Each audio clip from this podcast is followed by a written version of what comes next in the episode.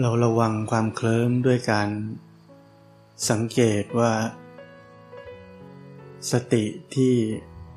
มีอยู่นั้นมันตื่นตัวอยู่ไหม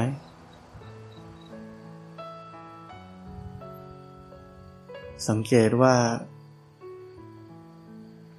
ตาเราหลับแต่ใจมันยังตื่นเหมือนเดิมไหม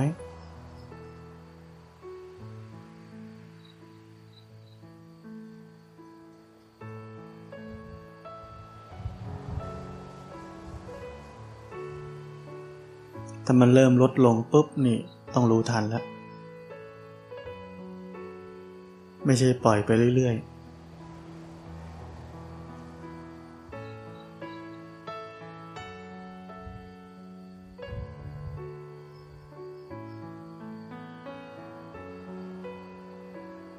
อย่าลืมว่าเราต้องตื่นขึ้นมาก่อนผลลัพธ์ต่างๆเรียกว่าการเจริญปัญญา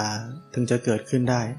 พราะฉะนั้นเรานั่งปุ๊บเราสังเกต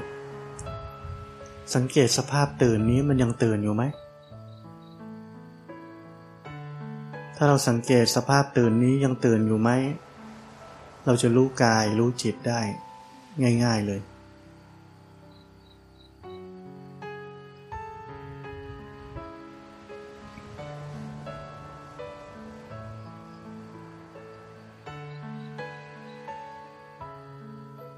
ภาพตื่นรู้นี้ไ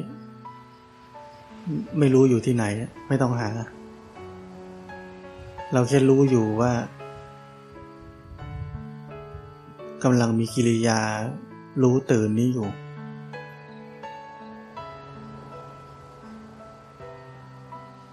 ส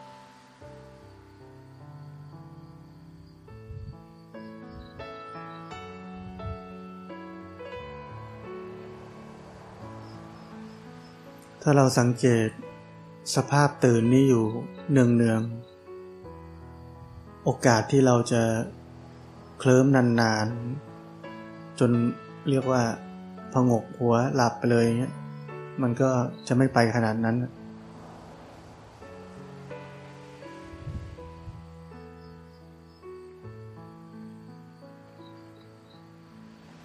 แล้วมันเป็นจุดตั้งต้นสำคัญ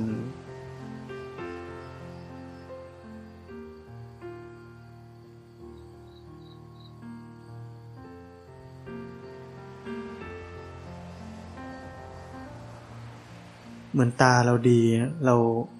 เกิดอะไรขึ้นนี่เห็นง่าย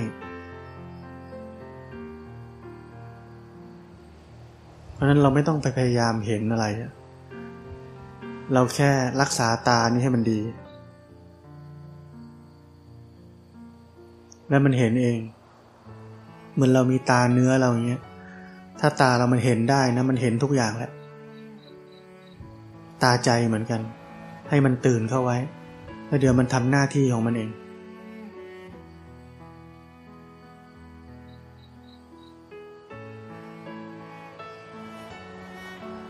นี่ทั้งหมดมันเป็นความเป็นเองเราแค่ตั้งหลักให้มันถูกแล้วก็ไม่ต้องทำอะไรเลย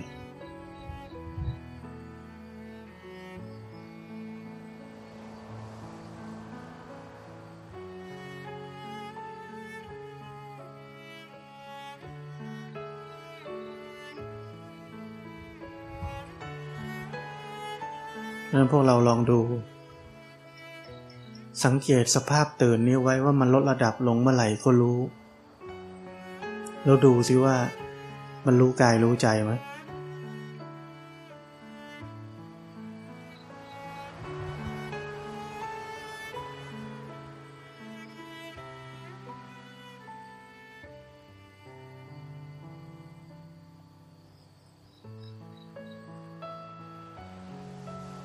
จะเห็นว่ามันก็สลับกันไปเรื่อยรู้สึกถึงความรู้สึกว่ามันตื่นอยู่รู้สึกถึงความรู้สึกทางร่างกายรู้สึกถึงความรู้สึกทางจิตใจรู้ทันพฤติกรรมทางใจ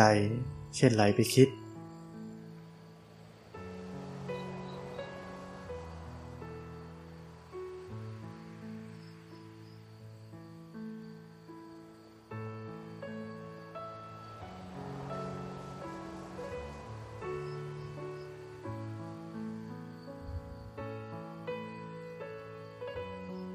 การที่เราเห็นกิเลสเห็นความรู้สึกอารมณ์ต่างๆในใจเห็นอยู่เรื่อยๆแล้วไม่เข้าไปเป็นส่วนหนึ่งของมันไม่เข้าไปเป็นมันเห็นมันเป็นอีกสิ่งหนึ่งเป็นสักว่าอารมณ์ความรู้สึกอ่ะมันจะรู้สึกว่ามันอยู่ห่างๆไม่ใช่ของเราอ่ะการเห็นอย่างเงี้ยไปเรื่อยๆเนี่ยมันเปรียบเทียบเหมือนเราไม่ให้อาหารกิเลสอ่ะเราไม่ให้อาหารความอยากเราไม่ต่อสังสารวัฏให้มันเวลามันเฉานี่มันเฉาลงไปถึงสังโยชน์เลยถึงรากเลย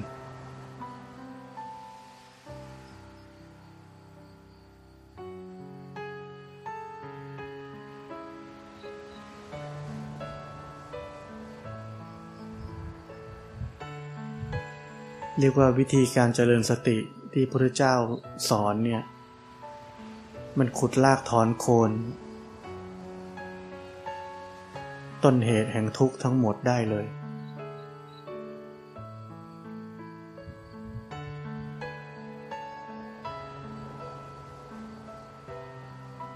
ฉันผมถึงย้ำวิถีชีวิตที่เราไม่ทำตามกิเลส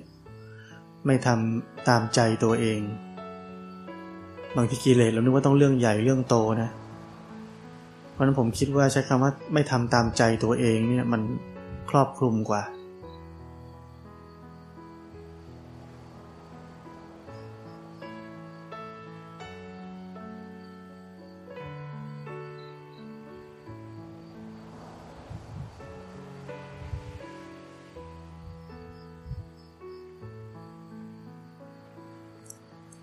การไม่ทำตามใจตัวเอง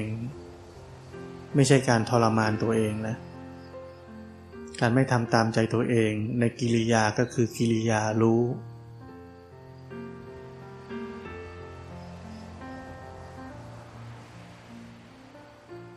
เราไม่ต้องการเอาชนะกิเลสเราไม่ตามใจด้วยการรู้ทันการทรมาน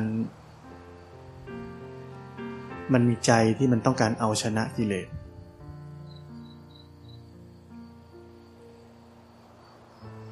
มันแค่เป็นแค่คนอีกคนหนึ่งขึ้นมาเฉยๆเส้นทางของพระพุทธเจ้าเป็นเส้นทางของการรู้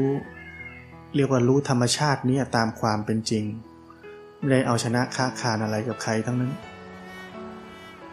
แม้กระทั่งกิเลสตัวเองด้วยเพราะฉะนั้นเราต้องอย่าลืมหัวใจนี้มันคือการรู้ตามความเป็นจริง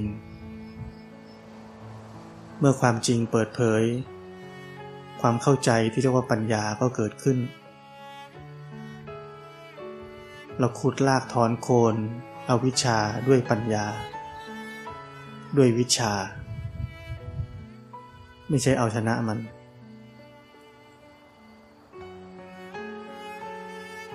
ศาสตร์ของพระพุทธเจ้าก็นุ่มนวลอ่อนโยนสุภาพบุรุษ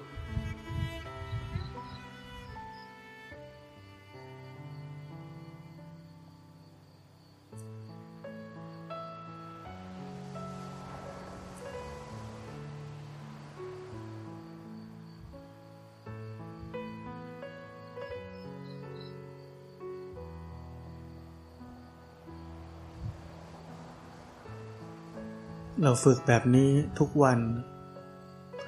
เดี๋ยวเราจะเห็นความเปลี่ยนแปลงเราจะมีสติที่ไวขึ้น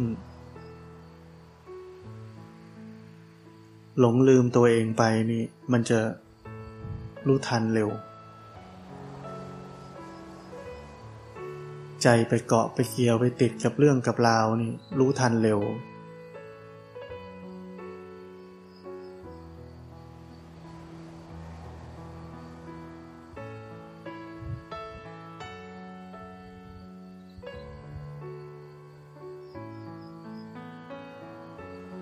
การรู้ทันเร็วไม่ใช่เราจะเป็นคนที่ทำงานทำการอะไรไม่ได้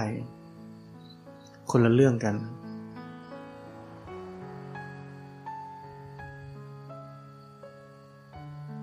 งานการที่เราต้องคิดต้องทำเนี่ยมันมีอยู่ก็ทำไปทำได้ในระหว่างทำงานทำการนั้นน่ะมันจะมีอาการที่แวบไปคิดแวบไปดูแวบไปรับผัสสะอะไรต่างๆนานาที่มันไม่เกี่ยวกับงานการเราจะรู้ได้และยิ่งเป็นเวลาที่ไม่ใช่งานการอะไรก็เป็นแต่เรื่องไม่มีสาระเราก็จะรู้ทันได้ไว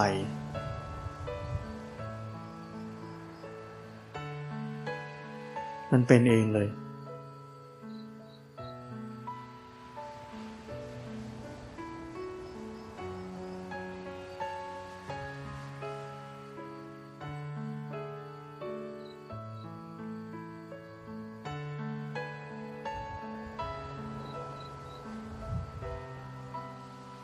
พอเราเห็นผลลัพธ์ที่ต่างกันนะเราจะมีกำลังใจ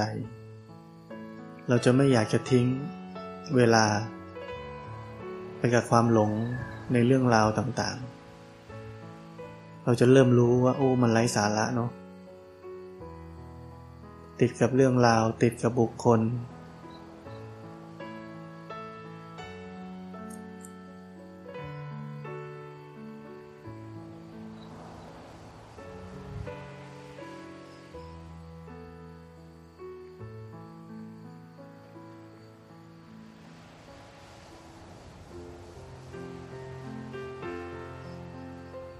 จะเห็นว่าพอเรา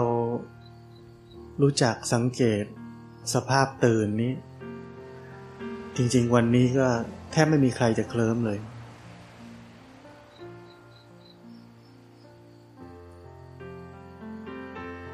จริงๆมันง่ายๆมันขาดคนบอกเฉย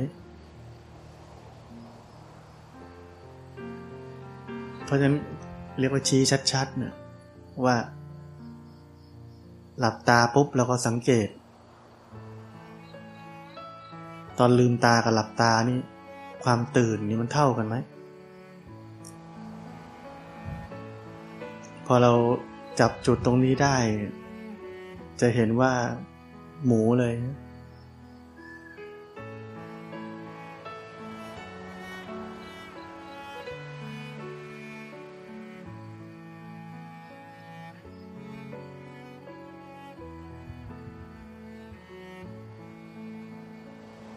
แต่อาการที่จิตตกผวังค์นี่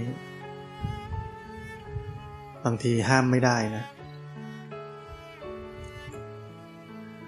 อย่าคาดหวังว่าเราตื่นได้แบบนี้แล้วมันจะไม่หลับเลย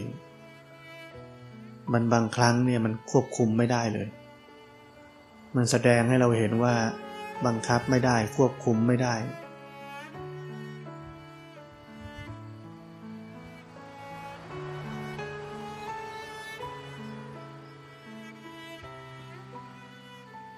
คล้ายๆว่าเอ๊ะเราว่าเราตื่นดีตั้งท่าดีแล้วนะหลับไปตอนไหนวะอะไรบางทีมันก็งงเหมือนกันน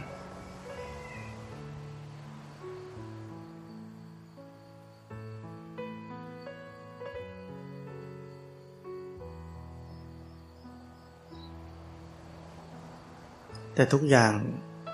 ที่ผมเคยสอนว่าให้เราจบทุกอย่างลงที่อะไรไตรลักษณ์ถ้ามันไม่มีคำตอบเราจบทุกอย่างลงที่ไตรลักษณ์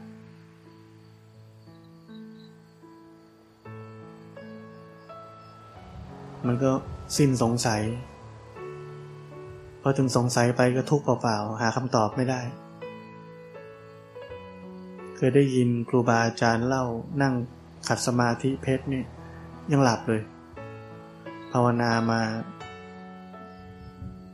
เรียกว่าสมบุกสมบันไม่เคยเป็นแบบนี้ก็หลับได้แล้วมันก็ผ่านไ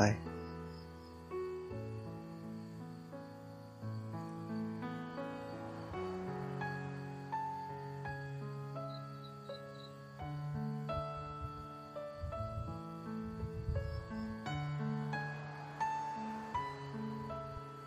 บางทีเรานั่งสมาธิดีก็เกิดความคิด แวบๆ แ, เราก็รู้ทันส่วนใหญ่ลองสังเกตเรื่องไร้สาระทั้งนั้นเรื่องดีๆก็มีนั่งดีจังเลยเดี๋ยวเลิกแล้วจะไปนั่งต่อจะไปเดินต่อก็รู้ทันอย่าคาดหวังบางทีมันไม่ดีอย่างที่คิดอ่ะ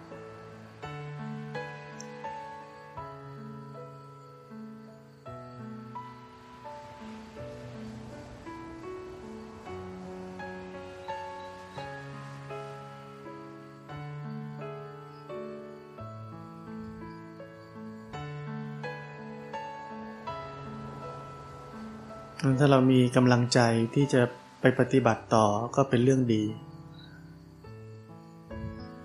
แต่ไม่ต้องคาดหวังว่ามันจะดีหรือไม่ดี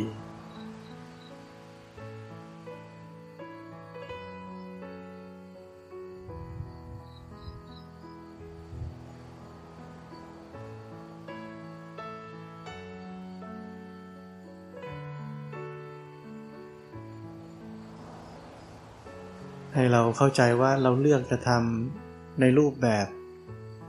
เพราะเราไม่รู้จะไปทำอะไรที่มันดีกว่านี้อันน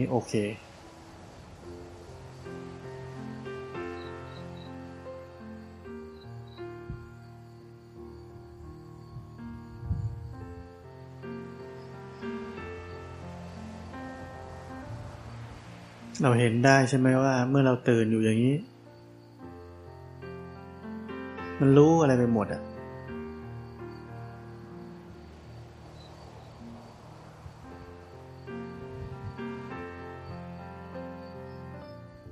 เรามีตาใจที่ใช้ได้ตื่นอยู่นะมันเห็นเองไม่ต้องพยายามเห็นเลยพยายามตื่นก็พอ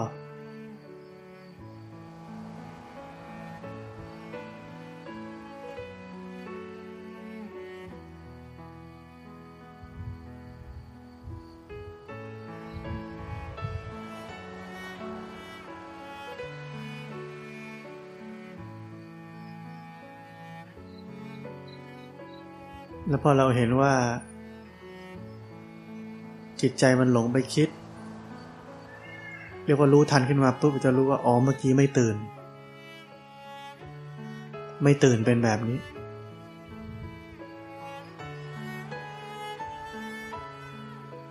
จิตใจมันเห็นความต่าง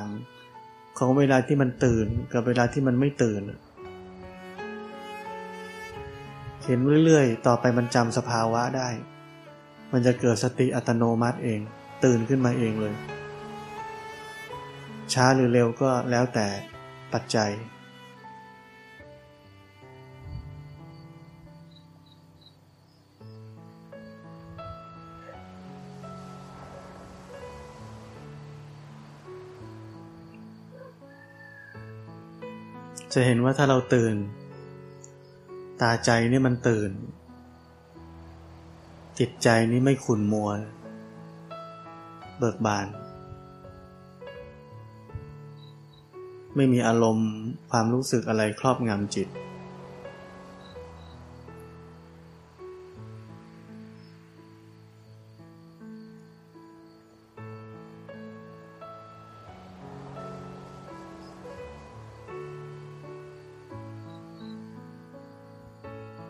สภาพจิตใจที่เป็นปกติของพวกเราตอนนี้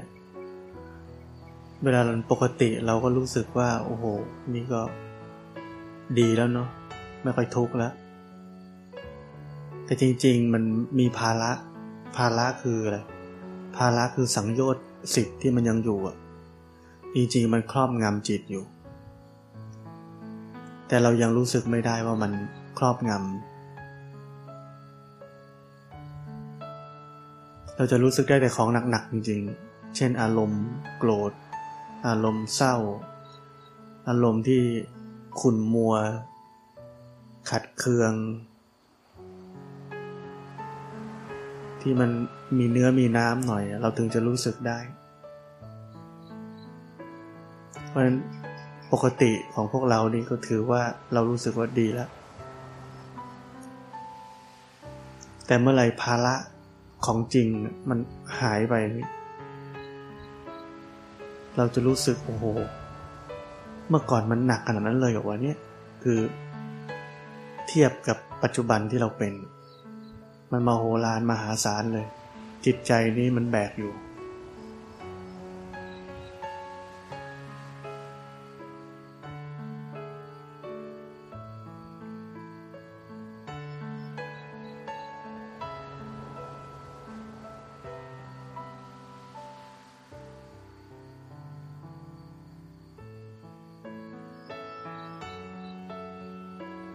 เพราะฉะนั้นครูบาอาจารย์ถึงบอกว่านิพพานนี่มันมีอยู่ตลอดนะเพียงแต่จิตใจเรามันยังไม่บริสุทธิ์พอที่จะสัมผัสพระนิพพานได้เพราะมันมีไอ้ของหนักๆนี่แหละเคลือบอยู่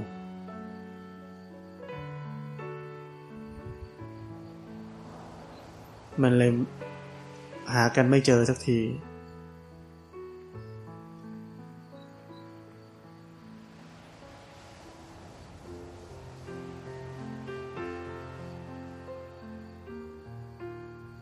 นั้นเราภาวนาไปรู้ทันไปจนวันหนึ่งเราจะเรียกว่าตามหากันจนเจอเจอเองจิตมันเจอเองก็ไม่ใช่เราเจอจิตมันเจอเราก็เจอด้วย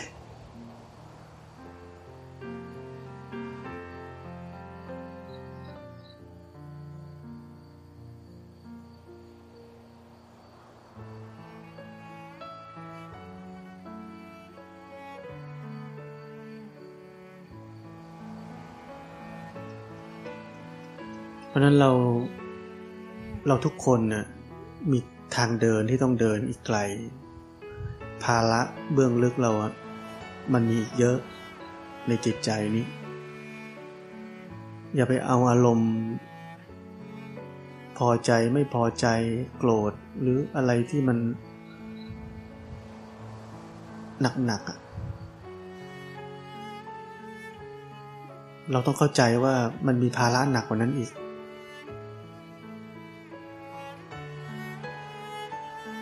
แต่เพราะเราไม่เข้าใจว่าเรามีภาระหนักมากรออยู่ข้างหน้า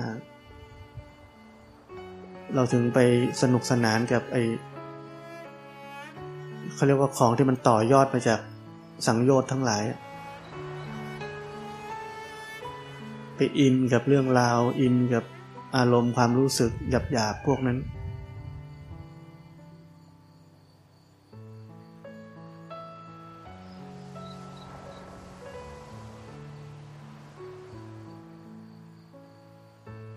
เพราะนั้นเราหมั่นระลึกไว้ว่าทางข้างหน้านี่มันอีกยาวไกลที่ผมพยายามจะบอกคือแบบนี้เราจะได้ไม่ต้องสนใจกับเรื่องราวเล็กๆน้อยๆในชีวิตที่กำลังเกิดขึ้น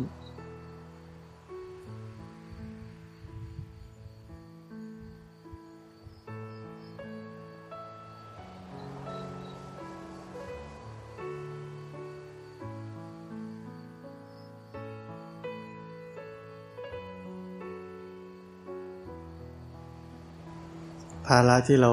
ว่าใหญ่ในชีวิตเราไม่ใหญ่ไปกว่าสังโยชน์ที่มันอยู่ในใจเราหรอก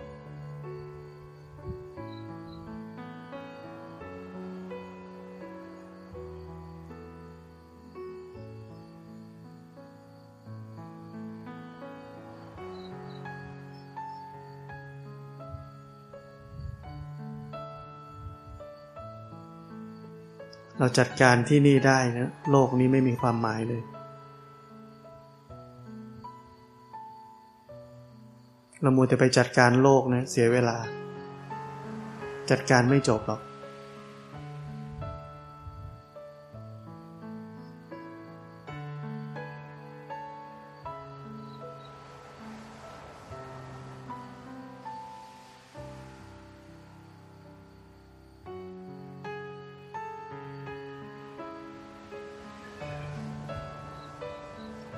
เวลาผมบอกว่าเราใช้ชีวิตไม่ทำตามใจอยาก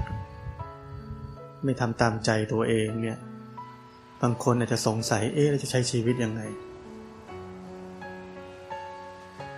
ค่อยๆสังเกตไปกิริยารู้นี่แหละรู้กายรู้ใจไปนี่แหละมันจะเกิดคำว่ารู้สึกขึ้นมาเราจะรู้ว่าร่างกายต้องการอะไรไม่ต้องการอะไรจะรู้ต้องทำอะไรไม่ต้องทำอะไรมันจะไม่ใช่ตามใจอยากมันจะเป็นรู้ถึงว่าสิ่งที่สมควรในตอนนี้มันคืออะไร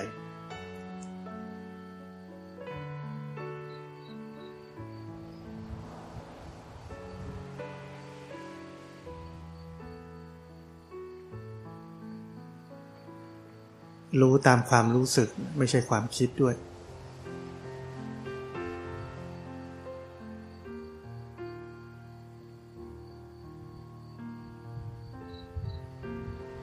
อยู่ในโลกนี่เราทำอะไรตามความเหมาะสมตามสังคมมันต้องตามความคิดซึ่งก็ต้องมีบ้างอยู่อาศัยในโลกก็ต้องตามตามเขาบ้างไม่งั้นเดี๋ยวเขาหาว่าเราบ้าเออแต่ตัวเราเองเรารู้มันเป็นเรื่องของรู้สึกไม่ใช่เรื่องของเหตุผลตามความเชื่อตามความคิดตามทฤษฎีต่างๆเพราะนั้นการใ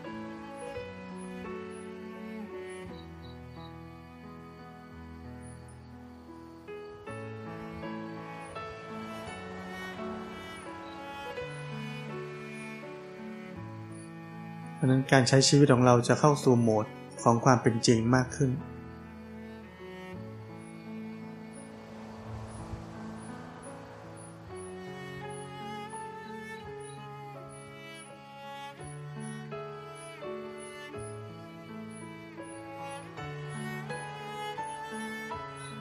เพราะนั้นการใช้ชีวิตของนักปฏิบัติธรรม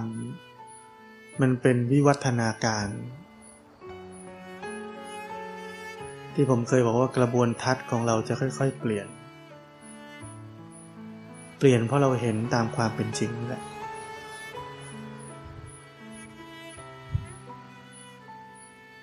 เปลี่ยนครั้งใหญ่ที่สุดก็คือตอนที่เรามีดวงตาเห็นธรรม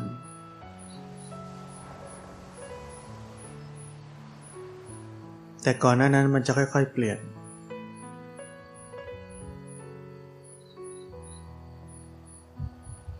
เราจะใช้ชีวิตได้ถูกต้องขึ้น